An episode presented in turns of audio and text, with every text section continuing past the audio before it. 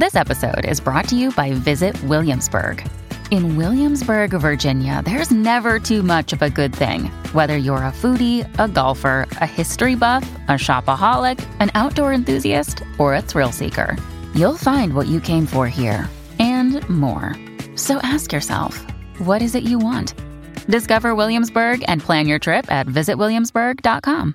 Mom deserves the best, and there's no better place to shop for Mother's Day than Whole Foods Market. They're your destination for unbeatable savings, from premium gifts to show-stopping flowers and irresistible desserts. Start by saving 33% with Prime on all body care and candles. Then get a 15-stem bunch of tulips for just $9.99 each with Prime. Round out Mom's menu with festive rosé, irresistible berry chantilly cake, and more special treats. Come celebrate Mother's Day at Whole Foods Market. This is Optimal Relationships Daily, episode 1625, Healing the Post-Holiday Hangover Blues, by Rachel Schenken of MindBodyWise.com. Hello, everybody, and welcome to another one of our Sunday bonus episodes here on ORD. I'm your host, Greg Audino, and if you're new here, each Sunday, in addition to our regularly scheduled post, we share a previously aired episode from another show in our network that we believe has good crossover and that you would enjoy. I think the topic of today's is something we can all relate to a few weeks removed from some major holidays. So I'm going to turn it over to Justin of Optimal Living Daily as he narrates this for you. Let's hear Rachel Schenken's work now and start optimizing your life. Healing the Post-Holiday Hangover Blues by Rachel Schenken of MindBodyWise.com.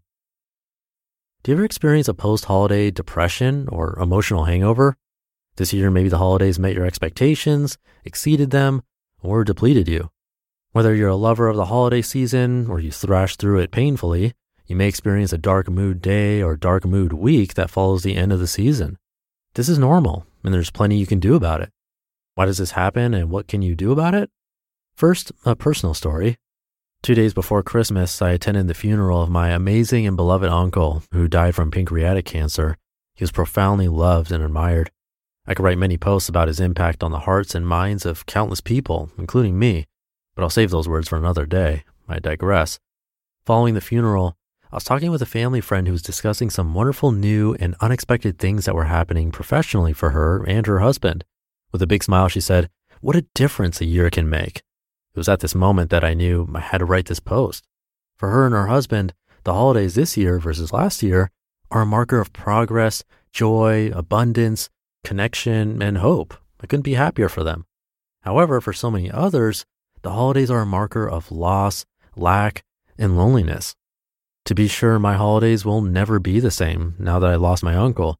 I'll feel his absence always, but especially at this time of year when he isn't walking in the door wearing his signature cowboy hat and giving me a bear hug, making his delicious gravy, or raising his cynical eyebrow in irreverence at some benign comment from a member of my family. Yes, what a difference a year makes. Why the holiday blues happen. The holidays are a reminder of time passing, change taking place, the losses and gains of years past. During the holidays, you are literally surrounded by expectations of how you are supposed to feel, what you are supposed to do, and what you are supposed to want. If you don't feel that this is the most wonderful time of the year, or you don't have access to buying extravagant presents, or maybe you don't want to go to your company's holiday party, you may feel like something is wrong with you. You may feel isolated and alone. Now, add in the lack of sunlight, and you've got the perfect recipe for feeling blue. You may think you're the only one who feels this way, but you are not the only one. Why the post-holiday hangover happens. Whatever happened during the holiday season is now in the past, but you still reverberate with what could have been or what was that is now over. Either way, you're back to the regular routine, the days are dark, and your mood might be too. More importantly, here's what to do about it. Here's some simple and effective ways to care for yourself in the weeks that follow the holidays. Number 1, light. Light more candles, buy twinkle lights for inside your space, or if you notice you are deeply affected by lack of sunlight, buy a light box. It all helps. Number 2, connection. Don't hibernate solo. Surround yourself with people who make you feel good, not the ones who hold you to some societal expectation of how you are supposed to feel. Number 3, movement. A sedentary body flattens mood like nothing else. Make it a point to move every day, even if only for a few minutes every hour. Number 4, make. Create something from nothing because it's fun and it's good for your brain. Try a new recipe. Buy kinetic sand and build a castle. Doodle. Build a spaceship out of Legos. It doesn't matter what you create. It's all about the process of creativity that lifts your mood. Number 5, reward yourself. Treat yourself with small things, things to look forward to later in the day or later in the week. Pick an activity that you like to do. It could be a movie you want to see, a museum you haven't been to in a while, or something as simple as a chai tea latte. Use your reward to have something to look forward to and to get you out of the house, doing something you enjoy. Fun, right? Number 6, clear your clutter. Your physical clutter impacts your emotional well-being. Choose a messy or overpacked closet in your home or your office and take some time to purge and reorganize. It's amazing how effective this can be in relieving your emotional clutter. Warning, after doing one closet and experiencing the effects, you may just find you'll want to declutter your whole home. Number 7, quiet time. Stop busying up your schedule and take a few moments every day to slow down. This tool is a perfect activity to accompany you during your moments of quiet. Try it out. I think you'll be glad you did. Number 8, shake up your routine. Doing things the same way every day can lead to monotony and depression. Try changing one small thing every day. Take a different route to work. Use a colored marker instead of a pen. Wear something you haven't worn in a while. Try a different workout or sign up for a new class. Listen to a podcast or a band you've never listened to before. Or use lime instead of lemon. So many options and so simple. Shake it up and see what happens. Number 9, volunteer. Giving feels good and creates connection with others who have similar views and passions. Choose an organization whose mission resonates with you and go for it. Number 10, eat smart. Eat dark leafy greens and cut down on sugars and refined flours, which give your system a high-low spike that negatively impacts your mood and depletes your energy. Number 11, sleep and hydration. As basic as this one may sound, getting ample sleep and staying hydrated is absolutely vital for your mental health and physical health. These are non-negotiables. And number 12, use your toolkit. If you haven't yet, skim this post for help with building in moments of feeling good every day. This is a great way to shift your mood and have a tool that lasts a lifetime. These suggestions are for how to change your mood in the post-holiday season. However, if your mind, body, and heart aren't shifting and you're spiraling into more dark days, take note and take it seriously. The most courageous thing you can do to care for yourself is to tune into your whole self and get support when you need it. P.S. The post-holiday hangover is a common response to the hype of the holiday season. Hang in there and use these tools to help give you a boost.